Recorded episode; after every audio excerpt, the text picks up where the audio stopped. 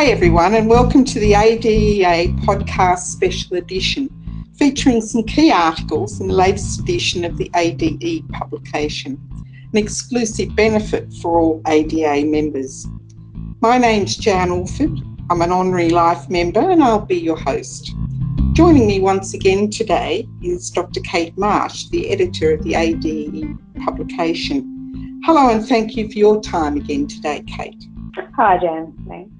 Okay, let's open by talking about what the theme is of the ADA December edition. Uh, what what exactly is it? Yeah, so the theme for um, for this edition is our conference theme, and we actually trialled this for the first time last year, um, and we've decided to continue it on based on feedback from members. So keeping this last edition for the year as um, as a conference theme, you know, following on from the conference. So, in your opinion, why is it important that our educators read this edition? Yes, I guess the aim of um, of having a conference theme is really to share some of the highlights from the conference. Um, you know, particularly for those who may have not been able to attend, and also really to showcase some of the um, great work being done within our profession. Thanks, Kate. I, I must admit, um, I have to say, not being able to attend the conference this year, it was really quite helpful for me to be able to go on and get a general overview, I guess, um, of what was presented during the week. So I think I think it's a great idea, and hopefully it will continue. And for you, what is or are the the must-read articles in this edition? Do you think?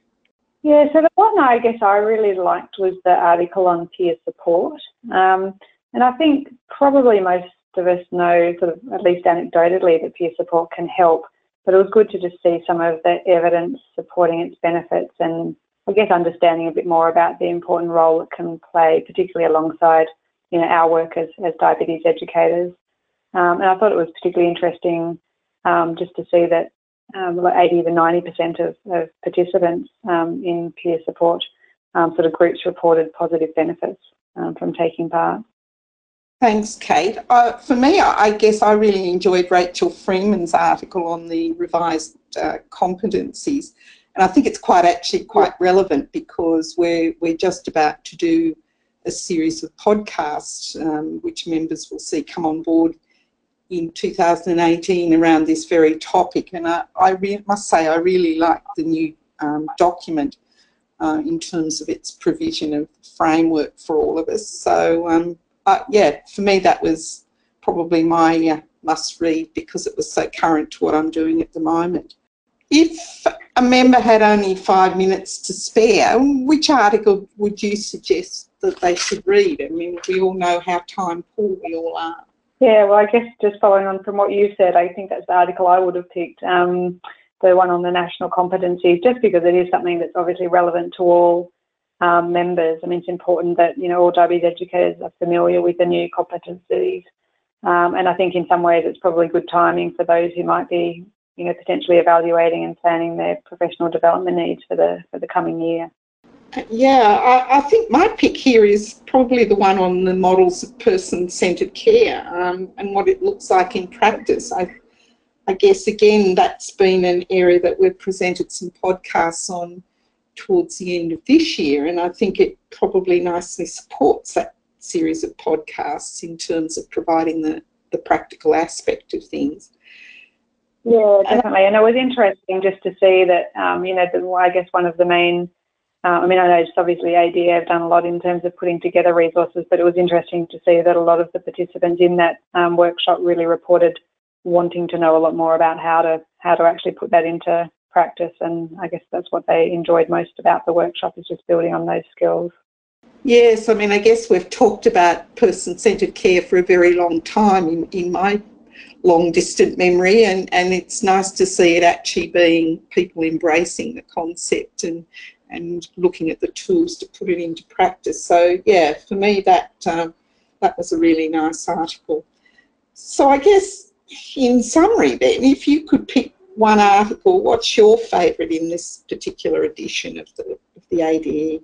Yeah, so I guess I enjoy all of them, but I particularly um, enjoyed actually reading the case study um, for this edition, which actually won one of the awards at the um, conference, but which was showing how technology, um, I guess, can help someone living with diabetes, especially in becoming you know, more engaged in their diabetes management. I think it was just a really good, yeah, insight into into how some of the new technology um, can help. And certainly, I mean, I'm sure a lot of other educators are saying, but it's, I've certainly seen that in my own practice.